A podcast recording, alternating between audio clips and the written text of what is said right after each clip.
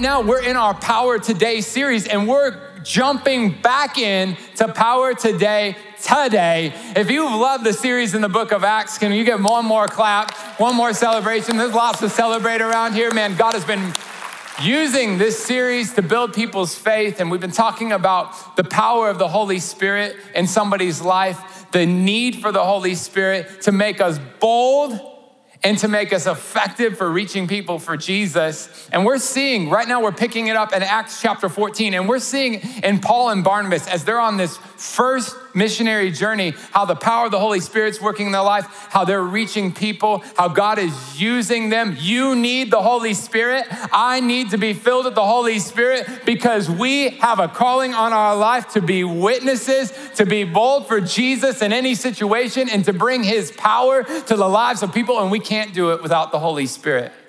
And we're seeing that in Paul and Barnabas as God is working through their lives. we're going to pick it up in the middle of Acts 14 and I want to talk to you about how to be effective, how to effectively reach people. How to effectively reach people. How many of you want to be more effective at reaching people? How many of you say, you know what, God, I want you to use me more? God, I need to be more effective in that. You know what, in this passage in Acts 14, we're going to see some simple principles that we see in the life of Paul and Barnabas and how they're effectively reaching people because they roll up in Lystra. And just to remind you of where all these places are at, we're going to put up this map. The red line represents their first journey and where they went. The blue line represents them heading back back, they start in Antioch in Syria, and then they take a, a, boat all the way down to Cyprus, then go up, and all of this is on foot. It's a 1,200 mile journey.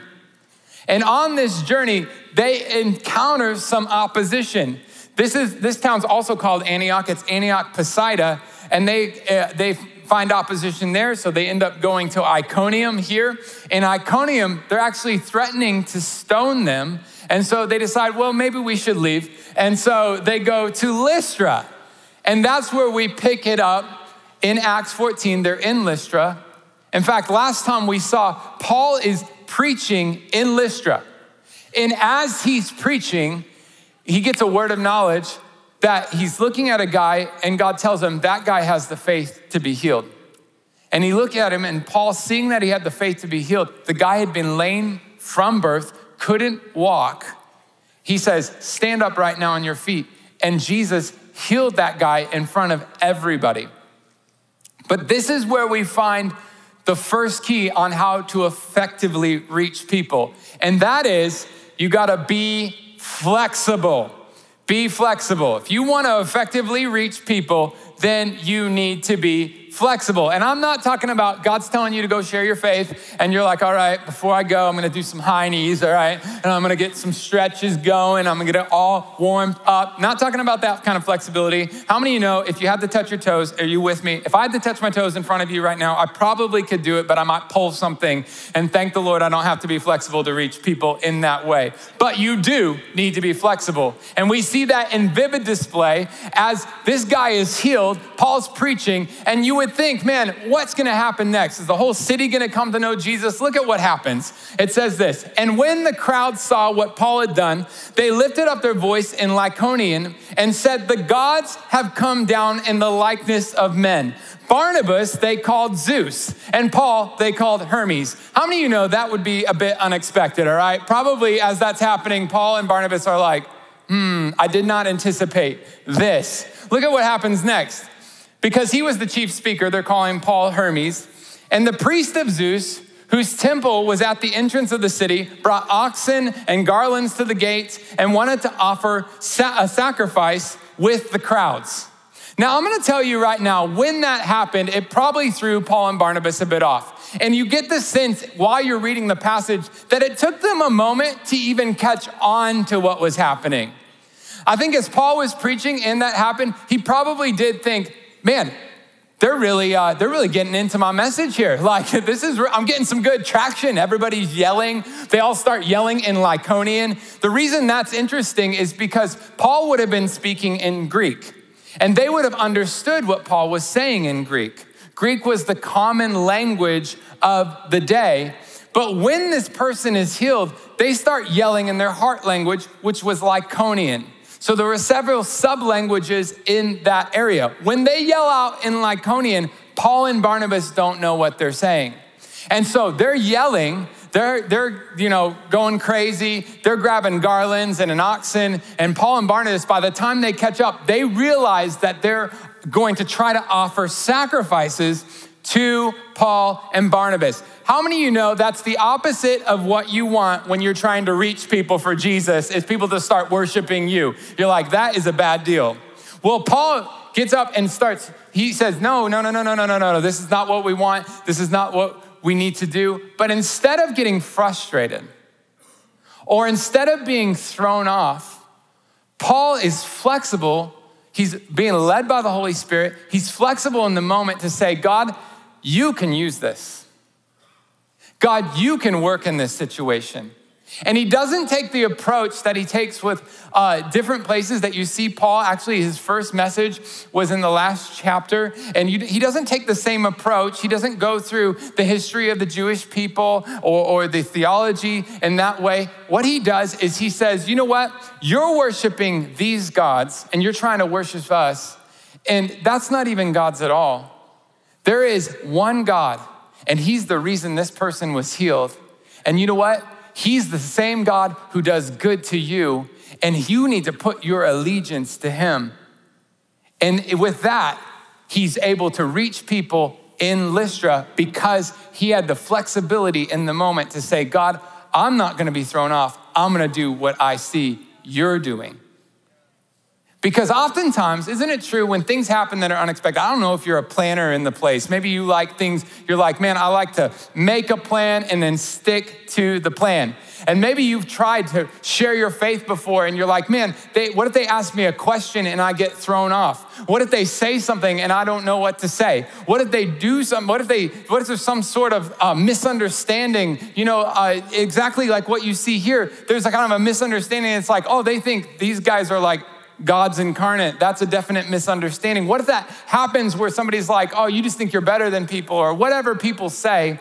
What are you gonna do? Are you gonna get frustrated or are you going to be flexible? Because I can tell you this as you step out in faith and you say, God, I'm gonna share my faith because I believe you called me to reach people. And then you say, God, and whatever happens, I believe the Holy Spirit's gonna lead me. I'm committed to being flexible in the moment. I'm committed to loving people in the moment. I'm committed to following the lead of the Holy Spirit. He will use you in any situation to make a difference for the kingdom. Wednesday, we were having our college book study, and that's where we get together with James River College, and, and we're talking about being about the Father's business and God's leading you and telling some stories. And I was telling some stories about sharing my faith. And afterwards, uh, Pastor Clint, who's our family ministries pastor, came up and talked to me, and he said, You know, it's funny, God told me just a week ago to go to a gas station and pray for somebody there. I felt like God was leading me. He said, I want you to go to this gas station and pray for somebody. And so Clint gets in his car and he travels to the gas station and he's kind of just sitting in his car feeling like, mm, I don't know, who, do, who does God want me to pray for?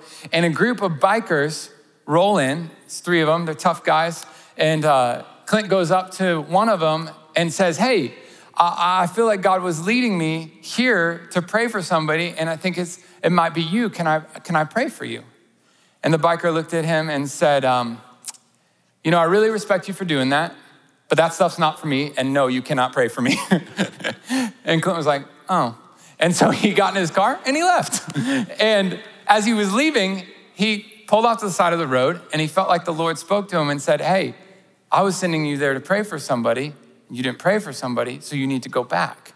So Clint felt like, man, I got to be obedient. So he went back to the gas station looked again for, Lord, who are you leading me to? There was a guy in his car just sitting there parked at the gas station. He went up to the car and he said, Hey, I felt like God was leading me here to pray for somebody. Can I pray for you? The guy got out of his car, began to cry. He had been in a car wreck recently, had gone through surgery for his back.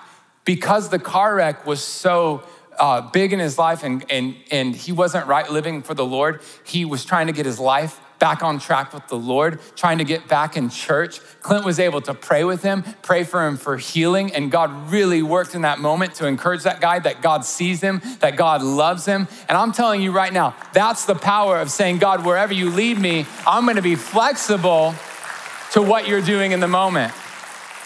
I love that because Clint could have said, you know, oh, the guy's like, I don't, I'm not into that. I don't want that. And could have said, oh, God, what are you doing? Like, I, I, I thought you were sending me to pray for somebody, the first person they didn't want to be prayed for. But he just said, you know what, Lord, I'm just going to continue to follow your leading. And God, watch what you do. And the great thing about that is when God leads you to somebody, say, like that person, they're like, you know, I'm not into that and I, and I don't want that. You never know how God is working in that person's life.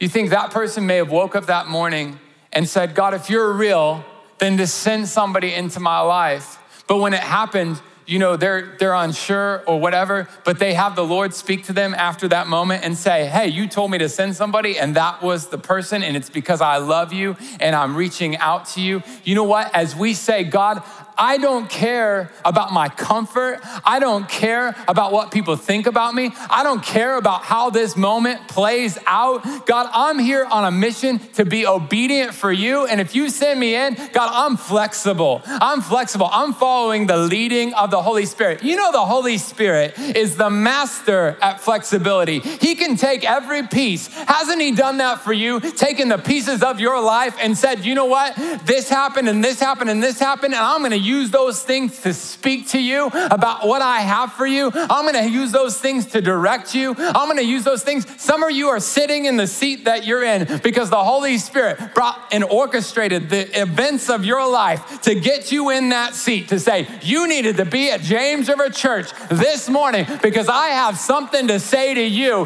And you watch the Master put it together. I love how the Holy Spirit works. He's a master at it. In fact, uh, men's conference a few years back, the cool thing about the different conferences that we're able to do as a church is we're able to bring in different vendors. And, you know, some of these uh, people that we bring in, they're, they're doing shows and events all over the world and all over the country. And many of them, they don't know Jesus. And so as we bring them in, we pray, God, give us opportunities, help the right people to come in. And God, as they're here, help them to sense the Holy Spirit. I remember this one guy after the event, he was so pumped up about the whole thing. He thought it was awesome. It was great. It was men's conference. He was like, This is the best thing I've ever been a part of. And he's like, I do tours for Godsmack and I do all these things, and I've never been a part of anything like that. He was just going crazy about it. And he said, You know, the craziest thing happened. He's like, As, as uh, that guy was giving his speech, I felt like, and my wife passed away a number of years ago, and I felt like my wife was talking to me saying, You need to listen to that guy. I felt like, she, and I just started crying. And you know what? You know what I knew in that moment? The Holy Spirit, being who He is, is using this guy's memory of his wife who's passed away to speak to him about his love for him, to draw him to Christ. And we were able to pray with that guy, and God really used that moment in his life so he can encounter the love of Jesus. And that is how it works, friends. When you're encountering people who don't know Jesus, the very fact that they don't know Jesus means they don't know Jesus. And that means they're not gonna respond like somebody who knows Jesus. But if we say, Lord, help me not to worry about me, help me to not worry about what I have to say or how smart I am. You didn't send me in here to show my smartness, you sent me in to show your love love, and I'm ready to be flexible in any situation. You watch how God uses you. But you have to have that flexibility of spirit to be effective at reaching people. Secondly, you have to fight the fight of faith. Fight the fight of faith. Paul shares the word with the Lycaonians, and, and they respond, and people are healed. But then some people come from Antioch Pisidia and from Iconium, the same people that were against Paul in those places, and they start to stir up the people of Lycaonia. Look at this. It says, But the Jews came from Antioch and Iconium, and having persuaded the crowds, they stoned Paul and dragged him out of the city, supposing that he was dead. Now, I know as we read that, we're not familiar with stoning in our culture. And as we read it in this small uh, sentence here, you're like, man, Uh, I, that sounds bad, you know? It's not only bad, but the fact that he was stoned, definitely, them and them thinking he was dead, these people came from over 100 miles, some of them. The ones that are in Antioch Pisidia would have been 115 miles away. And they're coming to get Paul. They're not doing any half hearted stoning. And stoning was a terrible ordeal in the ancient world. What they would do is they would take a person, they would throw them off a ledge. Uh, in the Mishnah and the Talmud, it said it would be twice their height. So you're talking a 12 foot ledge. And if that didn't kill them, they would start by taking a large rock, much like this one, and throwing it down on the person with, on their back. And, and sometimes the rock that they would do that with would take two people. And if that didn't kill them, they would start just hurling rocks down at the person, causing internal bleeding, causing them to be unconscious, and then with the goal of killing them. That is what their goal is with the Apostle Paul. They're throwing rocks to take him out. They think he's dead. These are people that have probably stoned somebody before. These are people that would have been used to seeing what it looked like to be mission accomplished. They think he's dead and they drag him out of the city. They uh, Paul, out of the city, have, has believers gather around him. And as they gather around him, look at the next verse. When the disciples gathered around him, he rose up and entered the city on, and on the next day went on with Barnabas to Derbe. That is a 30 mile journey on foot. So, what you see happen here is a miracle as the believers gather around him. But what I want you to notice is he rose up and he goes back into the city. The same place where they just stoned him. You know what Paul understands? That if he's gonna operate in his calling, what God has put on his life, if he's gonna be effective at reaching people, he can't quit even when the fight gets hard. For some of you, that's a word for you. Because in your workplace, it's a hostile environment to Christianity. It's a hostile environment to sharing your faith. It's a place where people very quickly, as you say, you know what, I'm a believer. Maybe you've recently given your heart to Christ. Maybe that for you, that's your workplace, or maybe that's your family. And they're like, oh, yeah, now you're one of those Bible thumpers. You know, like, uh, you know, yeah, why don't you, why don't you pray for this person and see if they get healed? Why don't you do this? Why don't you try, you know, they're just doing things to throw rocks at you. They're saying, you know what? how, and you know, the enemy does that too. The enemy says, you're not able to share your faith. You're not, you're not one of those people. You're not, you're not able to do that. You don't know the words to say, and they're throwing rocks. And the, the fact of the matter is, you get enough rocks thrown at you, it'll beat you down. And maybe for some of you, you've had enough rocks thrown at you that you've decided, man, I don't know if I'm, I'm able for the fight.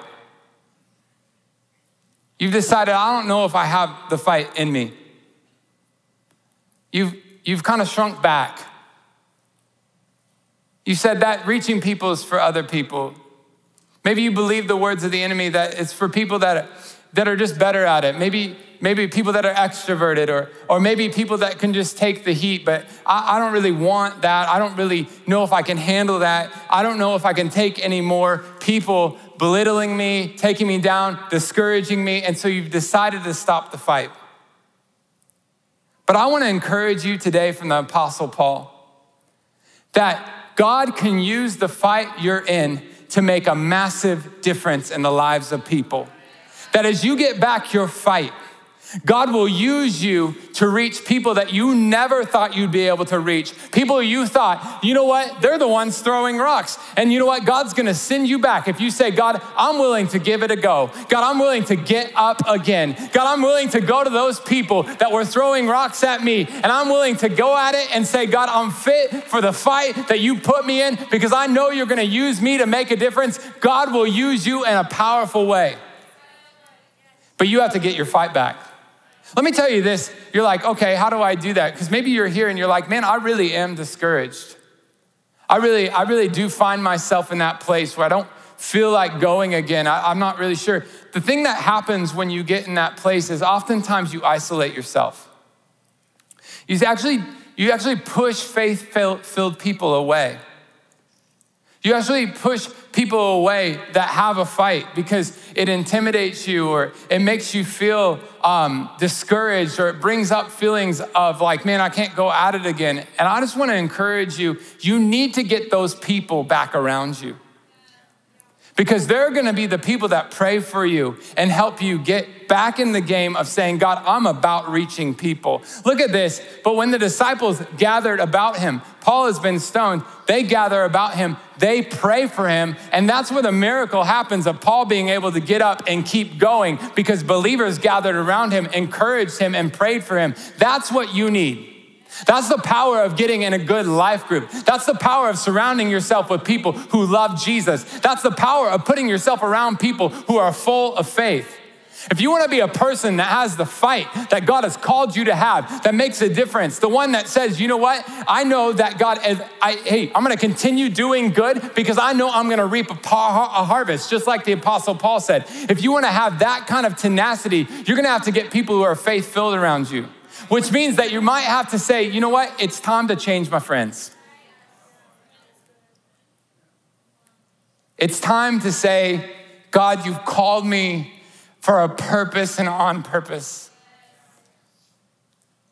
God, I'm tired of living, Lord, with a lack of faith I'm tired of living with an apathy. I'm tired of living sitting back. I'm tired of living and isolating myself. I'm tired of living that way. God, I've lost my fight and I need to get my fight back. God, I need you, God, to fill me with faith. God, put me around faith filled people that push me in that direction. People that believe, God, I'm no longer going to be intimidated by that. God, I'm no longer going to push that away because, God, I believe you put me on this planet. God, I will do everything better in heaven except reach the lost. And so, God, what you've called me to do here, I'm gonna do. I'm gonna get my fight back. I'm gonna go back to the people who threw stones at me, but I'm gonna do it because I'm surrounded by faith filled people that love you.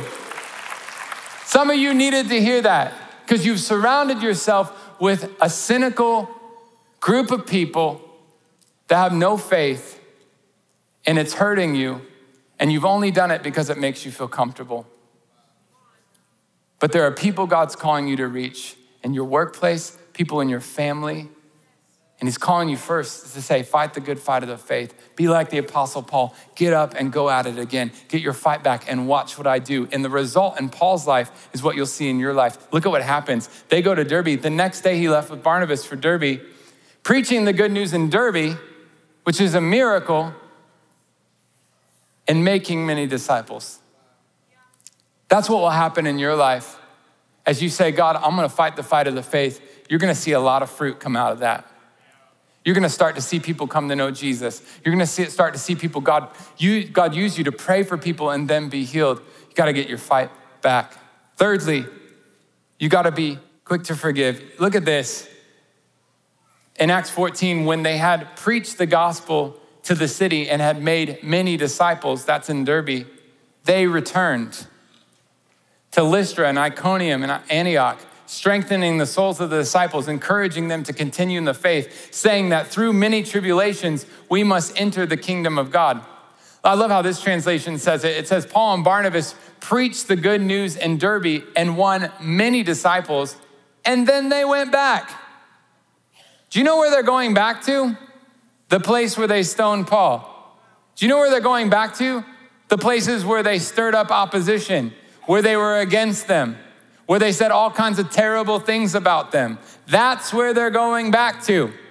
And you got to know they're not just talking to disciples, they're talking and preaching to people who don't know Jesus, the very people that were against them, the very people that stoned them.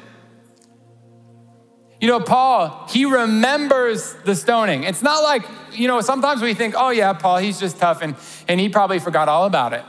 No, when he's writing Second Corinthians, he's like, oh, I'm gonna be sure to tell you, I was stoned. Look at this. In Second Corinthians chapter 11, it says, Five times I at the hands of the Jews received the 40 lashes less one. Three times I was beaten with rod. Once I was stoned. Don't forget that, guys. That was a big deal in my life. Three times I was shipwrecked the night and the day and was adrift on the open sea. Paul went through a lot, but he remembered that. So it's not that Paul forgot. It's not that Paul was like, oh, I didn't feel that bad. No, he remembered every time every one of those rocks hit him. But he went back because he was on mission. He went back because he was quick to forgive. You know, you have to be, if you want to be effective at reaching people, you have to be very careful what you allow to get in your heart, the words you allow in your spirit. You have to be very careful how you see people who don't know Jesus. Because if you allow bitterness in your spirit, you'll never be effective at reaching people. If you allow what they said to offend you and to get in your heart and you don't forgive them, you'll never be effective at reaching them. Paul can't be sitting there thinking as he's in going back to each one of these places, he can't be sitting there thinking, oh yeah, I remember you and I remember what you did and I remember what you did. If you don't forgive, you don't have anything to give because all you're thinking about is yourself.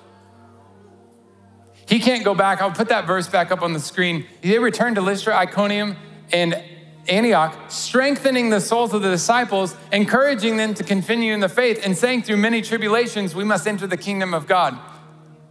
Man, Paul had a credibility to say that. But how encouraging is that for somebody who was just stoned? They know about it, and now he's pouring strength back into him. You know how he can do that? Because he forgave. Because he didn't allow himself to have a wounded spirit. Some of you've been so hurt by the things that have been said. Maybe you have a family that's just totally away from God. And they just think you're absolutely crazy that you go to church, that you worship God. Why would you spend so much time doing that? Why would you pour into that? Why would you believe all that garbage? And over and over again, they're throwing rocks. Over and over again, they're taking you down but you've allowed it to get in your spirit. And the Lord has come to you today to say, you know what? I've called you to love those people. I've called you to love your family who doesn't understand. I've called you to love that workplace. I've called you to love that person at your job who makes sure to make a comment every time you come into work. I've called you not to have a wounded spirit, but to be like Christ, who the Word became flesh, moved into the neighborhood. We have seen His glory. But you know what? They didn't recognize Him. But Jesus loves the world anyway. Jesus loves people anyway, because that's the kind of God we serve. And the Lord's saying, you know what? I've come to you today to say, those things in your heart are keeping you from being effective at what I've called you to do. And honestly, when those things get in your spirit, they make it very hard to hear his voice and to be led by the Holy Spirit. Some of you are wondering, man, God, why? I, I, God, I really want you to speak to me. God, I really want you to use me. But there's things you've allowed in your heart because of things that have happened to you in the past that you need to say, God, I forgive them because you love them. And God, I see them. I want to see them as you see them. And God, I forgive them. Some of those will be comments that they've said to you.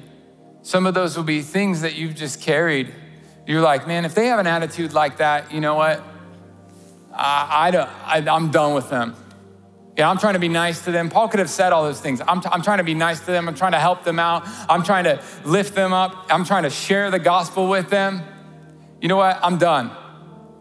And if that's where you've allowed yourself to go, you'll never be effective at what God's called you to do.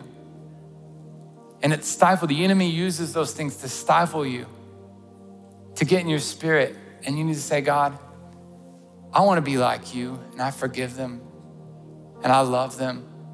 And you know what? As you do that, God's going to make you effective. You know, it was in Iconium became one of the great churches in the early church. In Lystra, Eunice and Lois are there. Those are Timothy's grandma and mother. Timothy becomes a great leader of the church in Ephesus. If Paul would have allowed bitterness to get in his heart, think of the people that he wouldn't have been able to reach. You know, there's people that God's put in your world that will change the world for Jesus Christ. And you don't want to let a bitter spirit get in the way of that. A bitter spirit get in the way of what God's called you to do because He's going to use you to do, to do great things. And the reason we can forgive is because we serve a God whose kindness leads people to repentance, who has a heart to always reach out, to always love. And if you don't know him today, he loves you. The same Holy Spirit that works things out in the lives of believers to put them in the right place at the right time is the same Holy Spirit that brought you here today because He loves you. The same God who gives people a fight to do things that He's called them to do is the same God that will change your life. The same God that gives believers the, the ability to forgive in the most painful of circumstances is the same God who wants to forgive you today because He loves you. Let's pray.